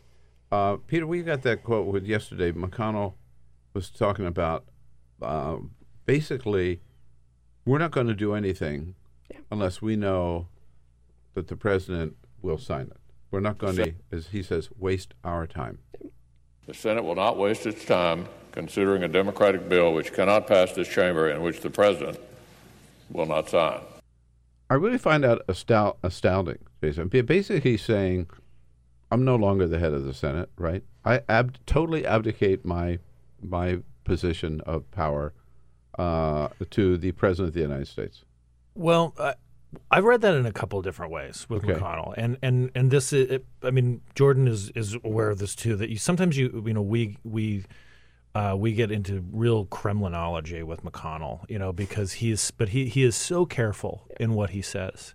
Uh, he really doesn't say anything that, that he doesn't have some intended effect for. Has, has been my, Mhm. you know, my sort of observation of him, and and observation of people who are much more, you know, talented and, and been doing this longer than than I have too. And I looked at that as masterful in the way that he could basically blame this on the Democrats, but it's also a uh, sort of a warning shot to the to the White House, which is that you embarrassed us the last time because I made my members vote on something that you said you would support.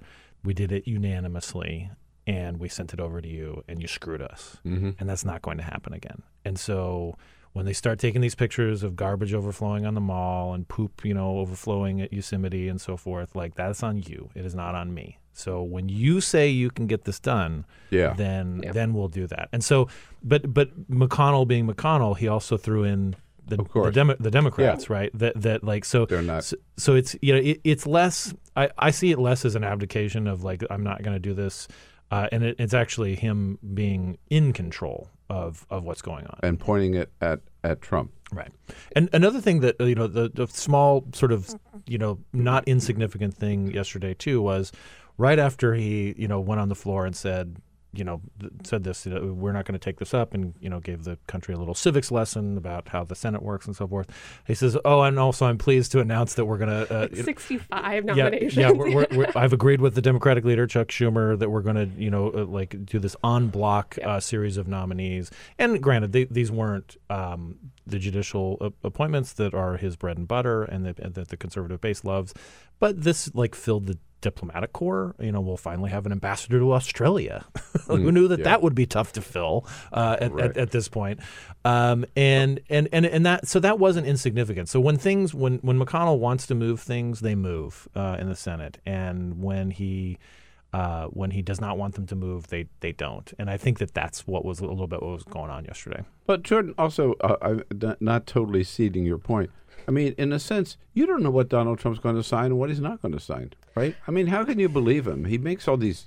Yeah. Right, I'm going to do this. I'm going to do this. I'm going to pull out of Syria. Then he says, "No, we're going to overnight." Then he says, "No, we're going to wait four months." And and there have been cases where he said he would sign something and then he changed his mind and Yeah. said he wouldn't sign it, and and just vice versa. I so mean, Republicans send it to his desk and challenge him. Yeah, Republicans did that seven week bill because they thought he was going to sign it. They had gotten the impression from the White House that you know they Right. were good. They left town. McConnell had to bring them back for you know the shutdown. Um, but actually, I mean, I kind of agree with Jason. I think Republicans feel like they did their job. They passed a stopgap bill. They thought the White House was going to sign it, and then the White House, I mean, caught them completely by surprise and back Well, down from that. Okay. Will there ever get will will things ever get to the point where enough Republican senators go to McConnell and say, "You've you, you know you've we've been out on the limb too long for this thing. You know you've got to allow this vote so we can show that the entire Congress is ready to move forward, and screw Donald Trump." I just, Jason, you might have a different opinion on this. I just don't know if there are enough Republicans right now that would be willing to vote for a bill that they knew Trump wouldn't sign. Like, if Trump is not going to give them specifics, and they want, like they've been saying for weeks, you need to tell us what you want, specifically what you want. I just don't know if there are enough within that caucus. I mean, there are some, obviously. Susan Collins, Cory Gardner's in a tough election, Lisa Murkowski. Um, I just don't know if there are enough to get where you need to get to 60. And I, and I think that one of the complicating factors is just who's going to be sworn in, you know, today, uh, and that the yes, there were forty. There's a forty seat gain for Democrats in the House, and the the the, the Democrats are in the House are younger, more diverse, and more liberal. Uh, in the Senate, though, I mean, the you know Republicans picked up two seats, and the you most of those Republican pickups, you know, came in places that Donald Trump campaigned hard: Missouri, North Dakota, Indiana, Florida, Tennessee. Uh, well, he didn't he didn't so much campaign super hard, but Marsha Blackburn, who's taking Bob Corker's place Mhm. in, in Tennessee, is a is a big supporter of the president. So you could make it, it it it is this strange dynamic where the Senate, even after a Democratic wave in the House, the Senate is arguably more conservative, even with the Romneys, uh, you know, sort of coming in. And um, didn't mean to pluralize him. Even with Mitt Romney coming in, he's just one man. um, but but, Yeah, but the- his niece is- right right right is the RNC chairwoman. So so it it could I- I I don't see a point where um there there is some caucus meeting where they say I just can't deal with this anymore. I mean certainly Lamar Alexander, Pat Roberts, you know the, the, to, to mention some people who are a little are not the the top line moderates like Yeah, yeah. Collins or, or Gardner could say like can we can we get the legislating? I mean, because we we there are there are some things we want to do, um, but where that boiling point is, I mean, I don't think I think we're ways away from Well, it. in fact, Lamar Alexander has been floating a Mhm. couple of ideas, right? Yeah, Lamar Alexander did uh, the Washington Post op-ed, I guess, yesterday, basically outlining three ideas. The first idea, uh, which I think he said was like go small, was doing the Senate's 1.6 billion that they included in their Mhm. DHS bill, and then adding in maybe an extra billion for border security. Uh, that has been what you know along the lines of what the White House has offered. That's been along the lines of what Richard Shelby was trying to get to. But Donald Trump himself Yes. dumped on that Yeah. yesterday. And again, that's part of the fear of Republicans is if they do something, Trump is going to, you know, kind of shoo them away again and say no. Um, his second uh, idea was you do the bill that Trump threatened to veto uh, last year, which was 25 billion over 10 years in exchange for a DACA fix. Trump has said he won't do that. Uh, his third idea was you go really big and you bring back the 2013 immigration bill, which had something like 40 billion, I think 46 billion for border security. Uh, Sixty-eight senators voted for it. Yeah. never came up in the House. Never came up never in the came House. up in the right. House. And would this administration actually go for something like that? Eh, probably not. Right. Yeah. It, it is interesting when you think back at the opportunities missed Right. Yeah. to resolve the immigration crisis, if you will, Right. right? Uh, particularly when Paul Ryan, it, it, it- we had all the, the what was the Gang of Eight, the Gang of Fourteen. I don't know. There were several. So many gangs. right? Gangs of Washington. You had like Yeah. Little Switzerland, which met in uh, Susan Collins' offices Right. last year, and that's what they called themselves. Um, Right. Yeah. And that strong bill that passed the, the, the Senate Right. convincingly, I should Right. point out. like Uh, a, a veto-proof margin. Mm-hmm. Um, I mean, a a, a, tr- a treaty-proof margin. I mean, it, it was it was really something else, and to see it never come up in the House uh, was was kind of amazing. Uh, that that but you know they were adhering to this idea that you know you have to have a majority of the majority, and they and they didn't have enough Republican you know buy-in in the House to get it on the floor. One thing that um, that didn't get uh, just, just sort of disappeared as soon as he said it yesterday, from what I saw, is that Lindsey Graham proposed, "Oh, here's the answer: let's trade the Dreamers for the wall." Right. Which is what Lamar is is doing I mean, too. Yeah. Yeah, Lindsey's they're- proposal is even less than what Lamar is saying because Lindsay is like, let's do the Bridge Act and like 5.4 billion for the wall. So Mhm. like not even 25 billion. Right. Like Oh. maybe Trump will accept 5.4 for Dreamers, and that's not going to happen either. So Well, it was kind of late to throw the Dreamers into the mix. it seems like they're just really looking for a way out and like Right. let's throw something at the wall, see if it sticks. If it doesn't stick, we'll throw something else at the wall, see if it sticks until we get where the president's going to get. and and you never know. I mean, one one of the things that is sort of admirable about that is like, all right, so small ball's not working. Um, you know, that, I mean, we we say 1.3 or 1.6 or 2.5. Poor Mike Pence. Uh, you know, five Yeah. billion, 5.6 billion, and nothing. And you know, the you hear particularly um, in um, conservative, you know, like circles that Democrats used to support 25 billion. Well, yes, in In concert exchange with yeah. you know a legal status for um, for for the Dreamers and and path to citizenship, and and they were they were ready and they backed away. So what? Why not just go you know, shoot the moon. I mean, like if you, you say you're a big deal maker, Mr. Trump, like let's you know let let's let's make a big deal. So I'm going to ask you both as we look ahead for the next two years. I mean, everybody's going to be focused on 2020, right? Or we already are. Um, what so looking at 2020 and the idea that I think maybe both sides would like to have some things they can point to in 2020, saying this proves we can get things done or we can get some things done. Um, do you see that this next two years is going to be all out war? Or will there be an effort to work together on some things like the Infrastructure Week? Infrastructure Week?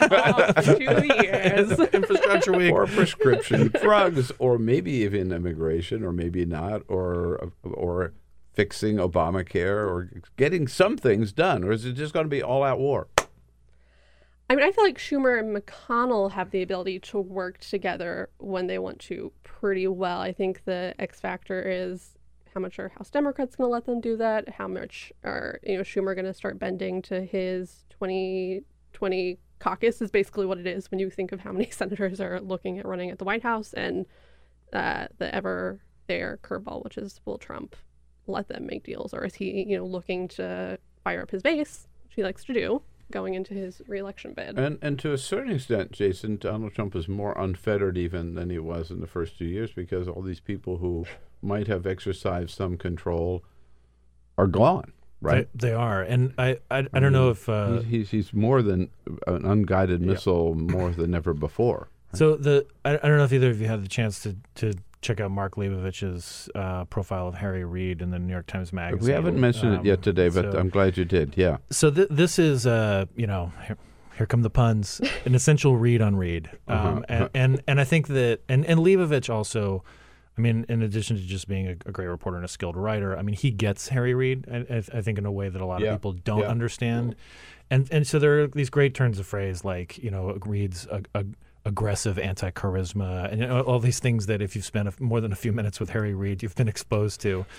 But one of the things that struck me the most about this piece is that Reid, you know, is is certainly keeping track of what's going on. And one of the things that he uh, Leibovich, you know, says, and again, there's a lot of there might be some projecting there, but he says that Reid seems to almost, you know, kind of understand in a way that a lot of people don't that Trump has plunged Washington into this. I think he calls it a feral state uh, of of politics that he always knew was there.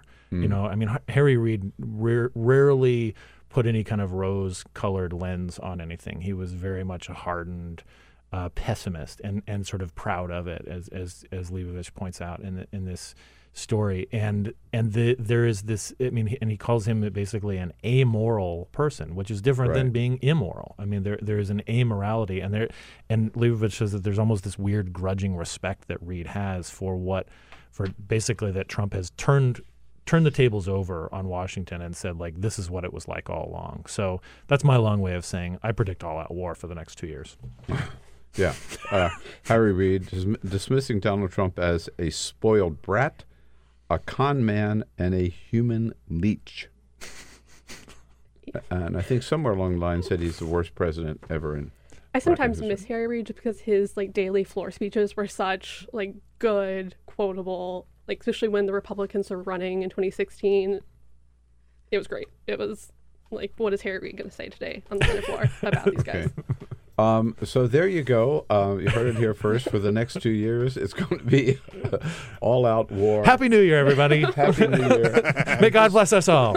and, this is, and this is only January 3rd. Oh, no. New Congress hasn't even been sworn in. That's three more hours. That's right. Uh, Jordain, thanks so much for coming in. You can follow Jordain and all of our good friends at thehill at thehill.com, and you can follow Jason at cqrollcall.com. See you tomorrow.